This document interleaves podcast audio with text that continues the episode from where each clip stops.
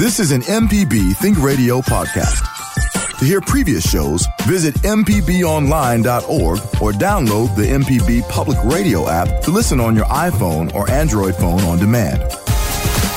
Southern Remedy Healthy and Fit provides information on how you can lead a healthy lifestyle. I'm the host, Josie Bidwell. Search for and subscribe to Southern Remedy on any podcasting app to not miss any episode. From MPB Think Radio, this is Creature Comforts. It's the show all about your animals and the animals around you. Kevin Farrell here with Dr. Troy Majure, veterinarian at the Animal Medical Center in Jackson, and Libby Hartfield, retired director of the Mississippi Museum of Natural Science. We get calls on the show about local wildlife getting injured. The caller is usually not sure what to do or how to assist the animals. Mostly we recommend that they call an expert. So today on the show, we have one. We welcome one of the experts. It's Melissa Gilbert, founder and director of North Mississippi Mammal Rehab. She'll share with us how you can assess a situation to know whether wildlife rehabber is needed and how you can find one when the time calls for it. You can email animals at mpbonline.org. A reminder that if you miss Creature Comforts on Thursdays, it repeats every Saturday morning at 6. So, good morning, Libby. Hope you're doing well. What have you been seeing in your yard lately? Good morning. Oh, I've got to mention the moon. I don't know how many people have been watching the moon.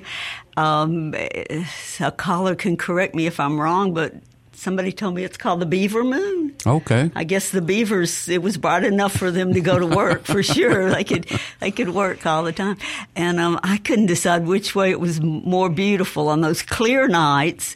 It was gorgeous. And then on the cloudy nights, um, I thought it was just as pretty. It would come and go. And um, anyway, it's I love moon shadows in the yard, mm-hmm. so I um, spend a little time under the um, live oaks in our yard where you get particularly great moon shadows. So that was fun.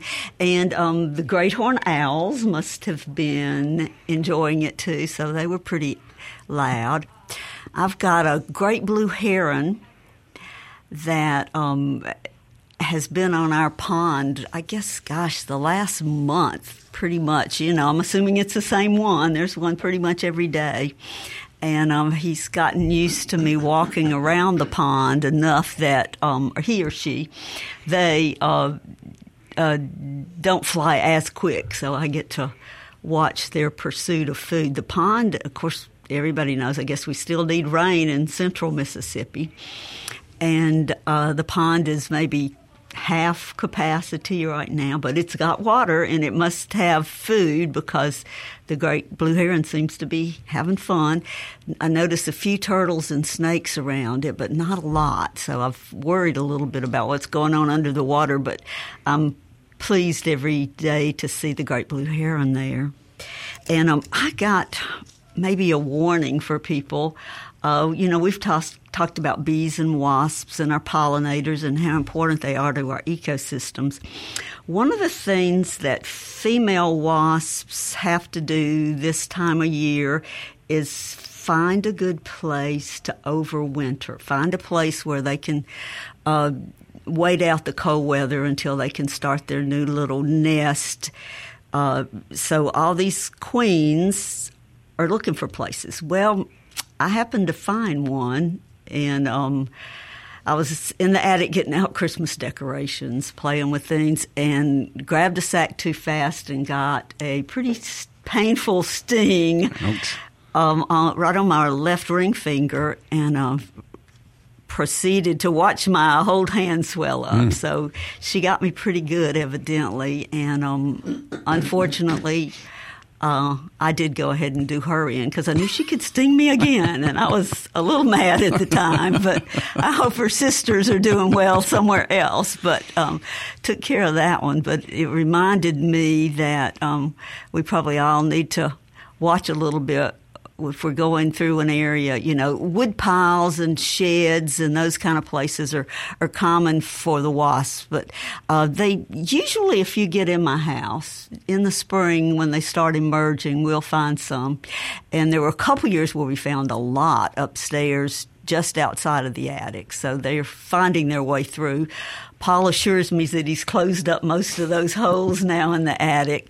But anyway, that's something to watch out for. Those um, wasps are just doing what they're supposed to do, and um, hopefully most of them will find a, a place to hide that um, is not going to interfere with human activity.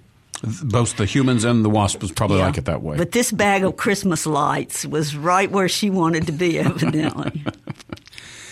Talking about the moon, I one thing I remember from um, I guess it was an astronomy class in, at Southern when I was at uh, USM was we had a project where you had to go every day and try to find the moon, and I did, I guess at the time I didn't realize that the moon can be seen during the day, not just at night. Uh, so that was a fun thing. Although I, I must admit I did fudge a little bit and say, yeah, I looked for it yesterday at two o'clock and I didn't see it. But it's interesting because you know the funny things that sort of stick with you from your your learning days. But that was one thing that I always thought was kind of cool. And I'm like, hey, it is. It's the daytime and we can still see the moon. So That's a great assignment for a teacher to do. yeah, it was like every day you could pick a different time and you know uh, and. Um, and just make a journal of did you see the moon and if you did where was it that sort of thing so in another life, I guess, I taught um, earth space science for um, seventh and eighth graders. it was a lot of fun. I like, oh, excuse me, I like a lot of. I like to deal with middle school kids, but that amazed me that some kids had no idea that the moon moved. You know, and so it, it mm-hmm. opened up all kinds of great conversations. But I didn't think of that. That would have been a wonderful assignment for have them have them look for the moon every day for a month or something. All right, so if there's any middle school science teachers out there listening, Libby and I give you permission to use that in your classroom. Yeah, that sounds like a great idea. We might tell our callers that would be a wonderful thing for all of us to do. Maybe is to just. I pretty much know where the moon's going to come up on our place just from years of living there. You know where how it moves and where it goes, but um, in in a new spot. Uh, you've got to look for it. You kind of have to find it. Uh, Dr. Troy Majure joins us from his clinic in Jackson as he does each Thursday. Good morning, Dr. Majure. What I'd like to start out with, and we chatted a bit uh, on the phone before we came on the air, uh, this mysterious respiratory illness that is affecting dogs across the country. What, what can you tell us about it? Right, and it is mysterious. Uh, basically, what I've been able to learn, they're calling it, the researchers are calling it a, a bacterial type infection, uh, mimicking uh, kennel cough, if you will, uh, which is usually has been past caused by a strain of Bordetella bacteria plus a virus. So I guess the question is, you know, is this a new one or is it just something that's mutated? Uh, we don't know at the present, but it can become more serious uh, than just a typical kennel cough. Uh, respiratory, uh, they recommend not uh, getting in crowds of dogs like a dog park, uh, kennel situation where you have dogs uh, grouped together. And certainly this would apply to shelters as well, where you've got a large number of dogs. And certainly you would try to keep that um, as sanitized as possible. One of the things that a lot of people don't realize is cleanliness, just like with us, you know, clean water bowls, um, especially if you have numbers of dogs or this sort of thing. And it's it's still in a mystery stage. There is no vaccine for it. Uh, they have treated with some results, um, some good results using, I believe, doxycycline. But uh, it's still a mystery, and it apparently uh, started on what the West Coast, Oregon, uh, in that area, but it's also been reported on the East Coast as well. So we travel with our dogs so much that, just like with people, with uh, certain diseases, easy to spread from dog to dog, and with the travel, certainly. Yeah, the uh, the article I found said that uh, confirmed cases were in California, Colorado, Oregon, New Hampshire, Rhode Island, and Massachusetts, but also cases reported in Florida, Idaho, Indiana, Illinois, and Georgia. So you're right. This is not something that anybody in the country can sort of avoid at this point. It seems like it's affecting uh, dogs in all parts of the country. Uh, while this is going on, would you recommend that perhaps uh, if uh, a, a dog owner has sees the symptoms of a cough, fever, and lethargy, that maybe um, in this case go to the vet a little quicker than they might uh, if this were not around? Right. It, it needs to be examined, treated, uh, and until we know more about the disease, uh, there's not a good diagnostic test uh, for it, and there may be one in the near future. I guess the point is try to avoid direct contact with other dogs that you don't know, uh, or dogs that have a cough or sick. And there are a lot of reasons for a cough. A cough could be anywhere from heart disease to, uh, uh, you know, the uh, heartworm disease, this sort of thing. So there can be a lot of reasons for a dog to cough, just like for us to cough as well. So, uh, but if you have a cough that persists over a day or so, I definitely would get in to see your vet. All right. Uh, before we take our first break, we've got Beth on the line from Mobile who says uh, she's had some experience with this new condition. So, Beth, what information can you give to us? This is ironic. I am driving my dog back from the vet because of the cough. Hmm. Um, she um, she's a rescue and she's 13 and a half years old. And I'll admit she pulls a lot on the leash. But over the last two weeks, I, she has been coughing, not from the leash, um, to the point it looks like she is going to vomit. Um, and she has been a little bit congested. And, and of course, because of her age, that made me, you know, concerned. So um, basically, it sounds like they gave me the, the same advice. I was actually going to board her this weekend, um, but I'm not going to. Um, I'm just not going to go out of town. Um, and, and I know they're saying this isn't responding to antibiotics, but they did give me some antibiotics for something else, and also a cough suppressant for her. Um, but yeah, I mean this this this is scary, and and I know they said there haven't been any cases in Alabama but she was in Florida with me a couple of weeks ago and in contact with other dogs. All right, Beth. Thanks for calling in and adding. Uh, go, go ahead. It's interesting that y'all are already talking about that. well, you know, I had seen I'm it on the way back from the vet. I'd seen it mentioned online, and then the other day saw it mentioned again. So that's when I thought that we might want to bring it up, and because uh, it's uh, it's very concerning to you know our pets are part of our family, and this is a, a mysterious illness. So hopefully, uh, research will go on, and they'll be able to figure out how to treat it. But Beth, we appreciate your calling in this morning and adding to that uh, bit of our conversation. Time for our first Kevin, break. Yeah, go ahead, Doctor Majure. Yeah, it is a confusing disease because, as I mentioned, there are a lot of reasons why dogs cough, and uh, the diagnostics of this still are up for grabs. So hopefully, uh, precaution and not getting in large crowds of dogs, this sort of thing, will be a good good thing to try to avoid. All right, and we will definitely follow up on that. I'll keep my eye out on any information that I see online. And uh, Dr. Majure, I know that you'll help us out as well. Any any uh, additional information that comes out in the in the coming weeks. So we welcome into the conversation our guest for today, uh, Melissa, thanks for joining us. Um, how long have you been uh, involved in wildlife rehabbing? Hi, thank you so much for having me. Um, I've been involved with wildlife rehab now for going on 13 years. Uh, it's been quite a while. What uh, what got you interested in this? Oh, well, I'm a wildlife lover. Um, I think it takes that to an extent. Um, I actually found a little hatchling turtle many, many years ago, and I did what I'm hoping our uh, listeners will do uh, after today, and I contacted a wildlife rehabber uh, over concerns of a birth defect from the hatchling. And I met um, my late mentor, uh, Valerie Smith, with Mississippi Wildlife Rehabilitation then, and she took in my little sick turtle. And when I visited her to drop off that patient, I just become enthralled with her mission to help wildlife and that's where it all started. I started asking questions. Val started teaching, and um, we formed uh, North Mississippi Mammal Rehabilitation in 2019 after branching off and taking over Mississippi Wildlife Rehab's mammal program. So, um, tell us about the, the phone app Animal Help Now. What exactly is that? Yes, that is a wonderful tool, um, and this tool can be used by anyone in the whole world um, from coast to coast. Um, animalhelpnow.org is uh, available for anyone who has any type of wildlife emergency. Um, you can actually download the animalhelpnow.org app, uh, whether you have an iPhone or an Android. It's available for both. And if you don't have access to download the app, you can also go to the website at ahnow.org and it's very simple. Um, at the top field, um, there's going to be a place that says location of emergency. and you're going to actually just add in your address, and you're going to click that button there that says wildlife emergency, and it's in red.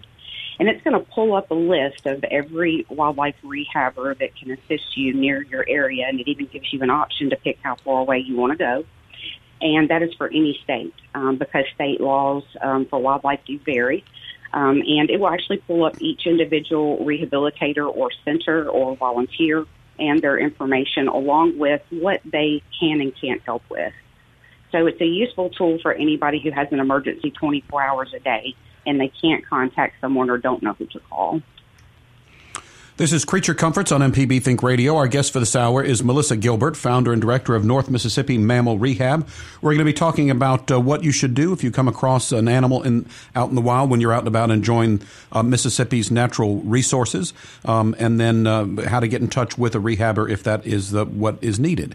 We'll continue our visit with Melissa throughout the hour, but we have another caller on the line, so let's go to Gulfport. Dr. Barrett is called in today. Good morning. What do you have for us this morning? Okay, good morning to you all. I used to live in the Irish Republic for many years, and there was a terrible attack of pit bulls over there in the uh, outskirts of Dublin. And the uh, Irish government decided that these, these dogs were too dangerous, and so the dogs have been banned completely from the Irish Republic. I want to know I have some pit bulls in my area down here, and they are uh, every time that I go out somewhere, these dogs are jumping. They're fenced in, but they're they're vicious as hell. And I want to know what is the procedure in Mississippi to ban these dogs, or is it by the local county or city or statewide? Can you tell me that? Dr. Majure, do you know anything about uh, if there are any bans for pit bulls in Mississippi?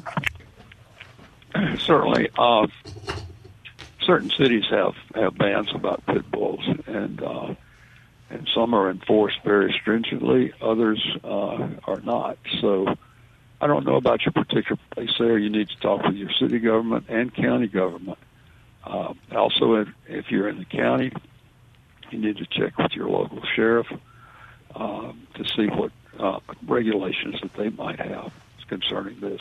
But usually, excuse me, usually it's a city or county uh, situation. All right. Okay. So that's, yeah, that's okay. I just wanted to let you know that these dogs they attacked a person in Dublin some years ago and tore them off his leg. They they run in packs, you know. So there you go. Thank you. I'll, I'll, contact the city about this. All right. Today we're visiting with animal rehabber Melissa, or mammal rehabber, I guess more specifically, Melissa Gilbert. Um, so Melissa, I guess different creatures react differently, behave differently when under stress uh, or distress. So how do you uh, how do you go about trying to assess the situation to know what to do if you come across something like that? Well, obviously, your wild animals, whether no matter what type of species it is, um, they have a normal behavior that everybody can recognize, and that's staying away from people.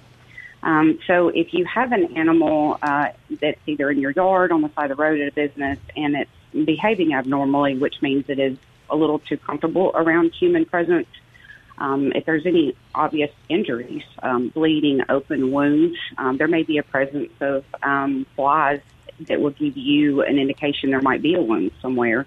Um, you may see a broken or hanging wing on a bird. You may see exposed bone even on an animal that has a severe injury from, say, a car strike. Um, and each animal is going to be very stressed to be around humans, but sometimes if they're sick with things like distemper, um, they may not be uh, they may not be normal. They may not be uh, behaving normally. So, being close to humans and not being able to get up to move away when a human approaches a wild animal is the first indication that something's wrong. And a lot of people think, oh, well, I saw a raccoon out during the daytime, or I saw this animal in mammals out during the daytime. And that does not necessarily mean that that mammal needs assistance. It could be the type of, it could be the season, it could be the type of species it is. Um, there's a lot of reasons why. Mostly it's just because during the daytime they are out foraging for food for themselves and their young at certain times of the year. So it, it does it does vary greatly um, from from species to species on what type of help they might need, and that's why it's always best to reach out to a wildlife rehabber as soon as you possibly can, even if you don't know for sure, and get some advice from somebody who might be able to help you. You know, some some of these animals that you might come across might put, put, uh, um, pose a danger. You know, uh, like for instance, uh, birds of prey. So let's talk about those for just a few minutes. Mm-hmm. If you come across a baby bird of prey, what's the course of action that you should do there? Well, first off, you want to find out whether it's a, a nestling or a fledgling. Um, and because different species of birds um, develop differently, you have to look at the feathers. Um, if if it's a nestling, it's not going to have any feathers or very many at all, and they're going to probably need to be returned to the nest. Um, so you would want to definitely reach out to a wildlife rehabber as soon as possible if you have a question of whether or not it is a nestling or a fledgling. Your fledglings are going to be well feathered, and fledglings are learning critical behaviors and vocalizations from their parents. And they're oftentimes able to hop around a little bit, and some that are a tad bit older might be able to get a little bit of flight, but they're just not strong enough yet. So it's telling the difference between the two, um, and we go from there. Should you be cautious when seeing a young uh, animal uh, for, perhaps because the uh, the uh, the uh, the adult bird or animal might be around, and that could get you into a little bit of an issue there. Um, as far as finding one, right? If you come across a baby creature, should you be a little mm. bit more concerned in case the parent is around somewhere? Oh, absolutely. That's the first thing you're going to be directed to do when you call. The, one of the first questions will be, are the parents near? And if it's a if it's a fledgling or a nestling and it's fallen out, especially the fledglings, the parents are going to be tending to the young, and they're going to be from afar doing that. So the best thing to do um, if you were to stumble across one would be to step back away, a good ways away from where that baby's located, and observe only um, give that mom and that dad space to come into the location to feed. And if they are not present and you do not see them coming to care for that baby on the ground, then you would you would definitely want to get further direction from a wildlife rehabber for what to do. And then uh, an adult bird of prey again. I guess very cautious when you would approach something like that.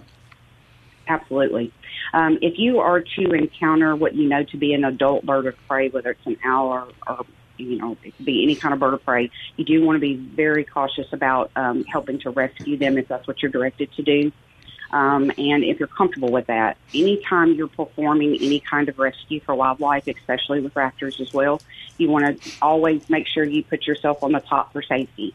Um, and you want to take extreme caution with that. And if you are in doubt, give us a call um, we, you know, we can obviously direct you over to the avian um, avian rehabbers to help with directions on how to rescue.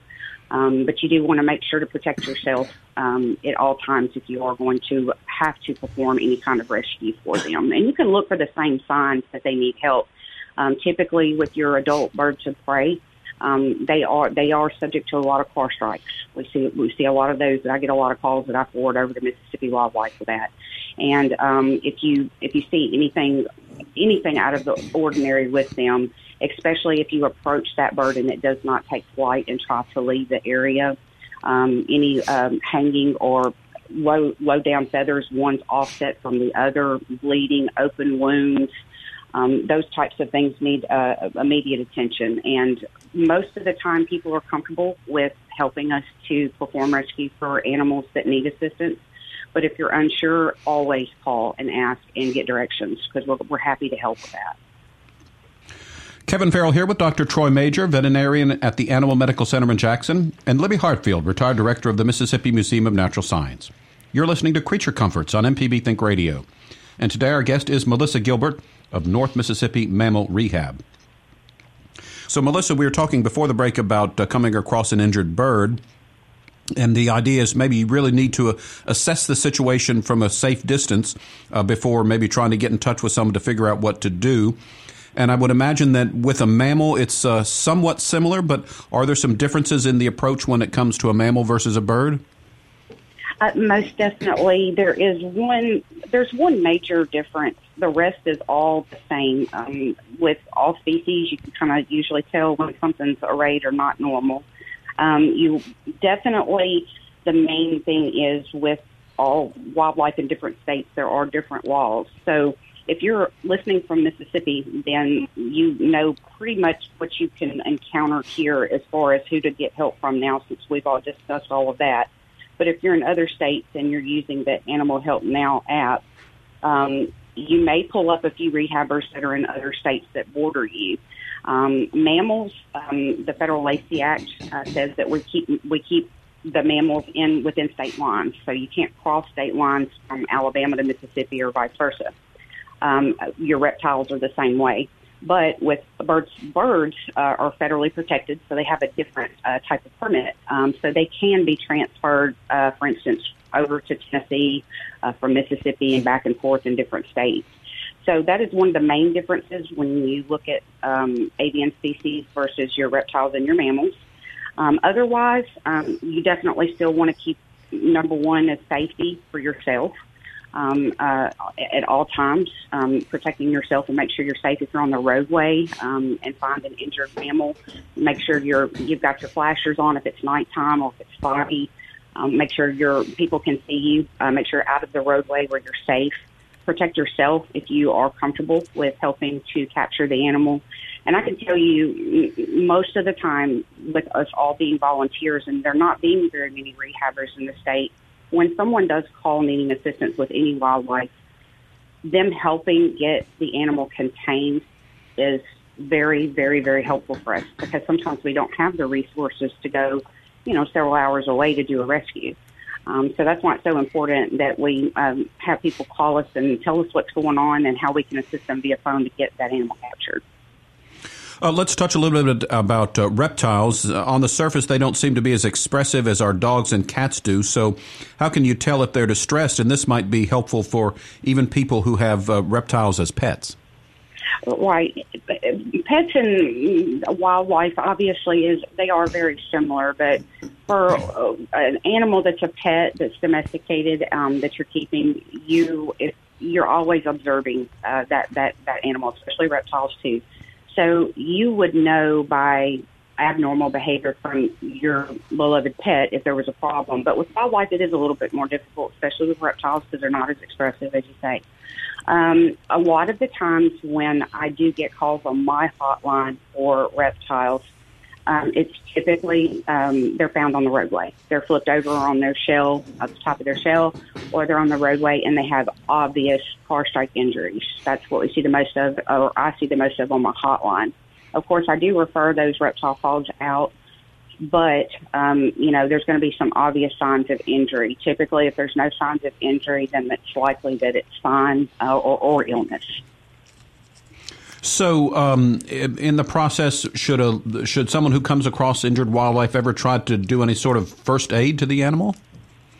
We don't advise any kind of first aid or unless it's directly from a licensed wildlife rehabber, and typically they're just going to give you the directions all across the board for wildlife, and that's put it in a quiet, dark environment away from domesticated animals and children and lots of noise and visual stimulation because that really stresses them out further um, you want to make sure um, to reach out to that rehabber. I keep going back to that. um, so yes, um, definitely reaching out to us is going to be your best bet um, indefinitely to get that advice. And I would imagine the earlier in the whole process you try to find a rehabber, the better it is because you, that gives you, as the rehabber, more information and a, and a better way to make a more informed advice to who, who's calling you. That, that's exactly right. The more details that can be given to us about the animal's disposition, the better. Um, and one thing I did want to note is um, if you do find an animal, especially our box turtles here in the state, please drop a pin on your phone for the GPS coordinates and exact location for that animal because we really need to be able to return that animal back to the wild once it's rehabilitated and they are they have to be returned back to their location they were found. And it's a good information to know for all wildlife for many reasons, which could be what you guys discussed earlier with our domesticated dogs with disease outbreaks. Um, things like that. It's very good to know where these patients are coming from. So do drop a pin um, or an exact location where that animal was found if you do transport it off of the site. That way we know where it came from um, and that that's just a super helpful note I wanted to make into that. And any wildlife you find, we ask that you please do not feed it or give it anything by mouth. No food, no water. Um, each animal has a species um, specific diet, and their nutritional requirements vary per species. Um, and it really sets back the rehab start and process when they're given an incorrect diet, and it also hinders that process in the beginning. If they're not doing well, they don't need to be intaking any fluids or food. Looks like we might have another question for Dr. Majure, and it comes from Kent, who calls in from Mobile. Good morning, Kent. You're on the air with us. Go ahead. Uh, good morning. Thank you for taking my call. I was wondering how this uh, coughing disease is transmitted from one animal to the next. Is it airborne and uh, transmitted that way, or is it strictly through uh, physical contact? Um, one of the a secondary question to that is at a groomer, uh, are are the tools that the groomer uses uh, could they be a potential uh, area for uh, contamination, or or even just the environment of the groomer's uh, space? Those are good questions. Certainly, uh, I would suspect that this can be spread through the cough, actually a cough airborne, uh, but also uh, through fomites or individual items such as water bowls, uh, utensils, kennels. All of these should be, should be very diligently cleaned uh, with good sanitizer. Uh, that's probably one of the ways that it's spread. I suspect some contact, uh, but it's also possible this to be spread through a cough and not even touching, you know, the other dog. So, yes, I would say caution until we know more about this disease and more about uh, how it's spread and if there is a treatment other than antibiotic. Now, Dr. Majure, I have a question here in the back. Um, so, you know, at the beginning of the pandemic, we all we we tried to treat it, you know, hands off as much as possible before we knew much about it. Is that something similar that the vets will do? I think the vets will have to make their own decision based on what they see. vets are not shutting their practices down uh, because of this, and uh, I would say that isolation would be very important uh, with dogs that are showing symptoms. Uh, and, uh, you know, okay, one of the recommendations is like rather than boarding, try to find a house sitter or somebody that you can have come check on your animals uh, if you're gone out of town, because certainly in a boarding situation, chances are that it could be spread from dog to dog and at the groomer as well. All right, Kenta, thanks for the call. Good question. And again, uh, I would say, Dr. Majure, too, you, because it's so much is unknown at this point, it could be airborne. It could be, you know, there are a number of different ways that it could be uh, spread. And so extra caution uh, until there's more information and, and, and we can kind of zone in on uh, what causes it. And then that could be uh, more uh, specific um, guidelines for how to, how to treat it, I guess. Exactly. That's right. This is Creature Comforts on MPB Think Radio. Today we're visiting with Melissa Gilbert from North Mississippi Mammal Rehab, talking about what you should do if you come across injured wildlife and would like to try to help them out. Uh, so, Melissa, talk. Uh, I think you had mentioned uh, a couple minutes ago that you want to try to get the creature in kind of a dark space, maybe a box, something that uh, not a lot of overstimulation uh, from the uh, surrounding environment. can what about when it comes to trying to transport the animal, maybe to where the rehabber is located? What are some tips about that? Well, definitely the most important is safety for yourself and then containing that animal safely because you do not want it to be free in your vehicle, especially while you're driving. So getting something that is secure for that animal to go into, such as a box that's secured uh, at the top, um, is you know even a, and even a Rubbermaid container that has a lid is appropriate as long as it has a place to breathe. Um, we definitely recommend uh, keeping that radio turned off um, and keeping the noise level to a minimum. You know, being on your cell phone, talking on your phone, especially over your Bluetooth on your on your phone in your car. Um, those are all things you can do, and obviously you don't want to handle or touch that animal uh, once it's placed in the box. Do not try to reopen the box. Um, sometimes they can pop out pretty quickly, and if you don't know what to anticipate from something, you might not know what you might get. Um, so just once you close that box down, just bring it straight on over to a rehabber as soon as possible. So, what about the size? I mean, what if it's an animal that you think is too big for you to transport somewhere? In that case, can sometimes the rehabber come on site to uh, aid? Yes, we perform rescue, and we do that based off of the call and what type of animal it is. Obviously, if it is a larger animal, especially mammals, because they do get pretty big, um, we can come out and assist with rescues. It just varies greatly on the season. Um, during baby season, it's kind of difficult to get out, but we do our very best to try to make um, the person who's found that animal comfortable and also get that animal the help that it needs as quickly as possible. So if that means it's going out on location to do that transport, and we're happy to do that if we're able to, we will. Um, in addition to trying to find a rehabber, would it be advisable when someone comes across an injured animal to contact, eh, well, here in Mississippi, the Department of Wildlife, Fisheries, and Parks? Absolutely, they are a resource as well, especially if they don't they can't find anybody else. So they're good, that's a good place to start. Um, our Department of Wildlife is who issues our permits for rehabbers here in the state. Um, so yes, they could absolutely call Department of Wildlife, especially where deer are concerned. Our, our white-tailed deer um, and chronic wasting disease has become a growing issue here in Mississippi. And because of that, in 2019, we were mandated that we cannot rehab a white-tailed deer fawn.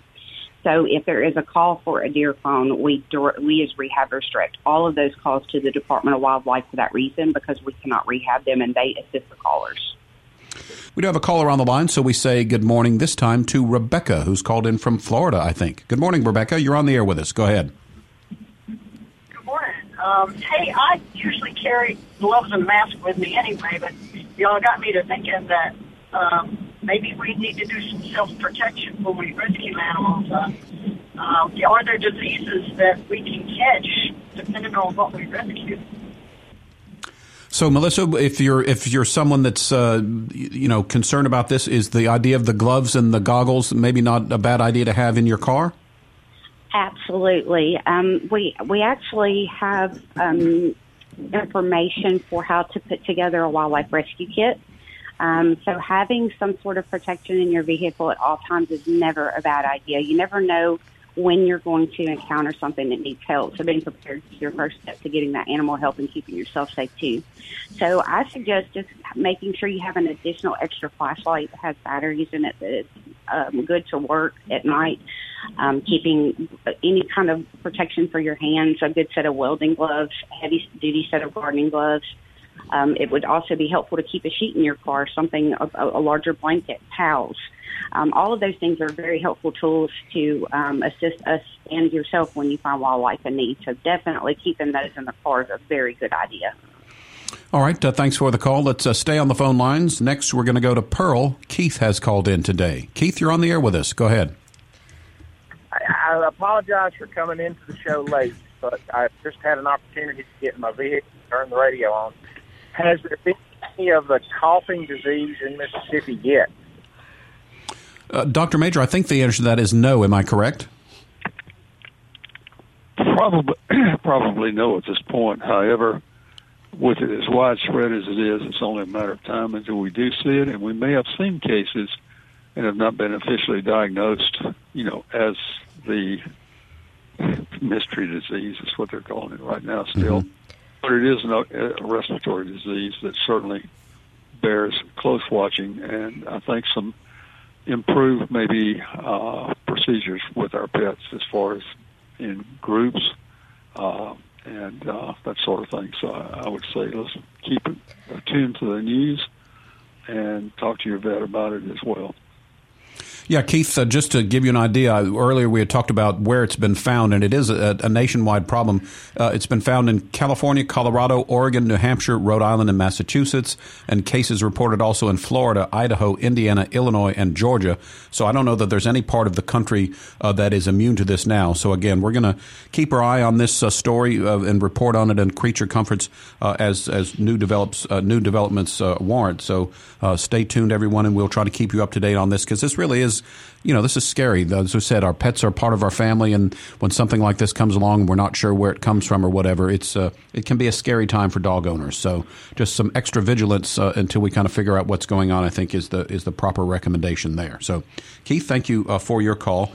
Today we're visiting on Creature Comforts with um, Melissa Gilbert from North Mississippi Mammal Rehab. Melissa, a couple of minutes ago we were talking about um, transporting an animal uh, and size is involved. What about, are there any animals that you would recommend kind of not really even approaching at all? I'm thinking of something along the lines of an alligator or a boar